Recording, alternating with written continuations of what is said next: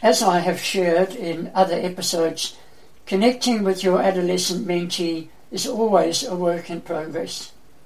Don't be afraid to try new ideas or strategies. You'll soon know whether or not they are contributing positively to the relationship. So here are a few thoughts and ideas. Frame an accessible motivational saying that has inspired you and give it to your mentee. Share at least one of your life experiences in which this saying has sustained you. Avoid embarrassing your mentee in front of his or her peers.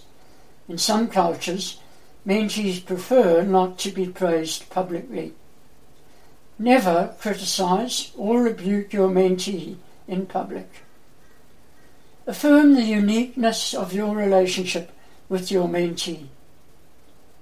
Spontaneously contact or text your mentee from time to time just to indicate that you are thinking about him or her. Don't give medication to your mentee and respect your mentee's faith or spiritual doctrines and values. Research suggests that teenagers are less likely to share similar interests with their mentors, even though shared interests are usually associated with positive relationships. This will differ from relationship to relationship from what I have observed over the years. Some mentees select their mentor because the mentor does have a shared interest. So just be patient and tolerant. Our mentoring tip for today.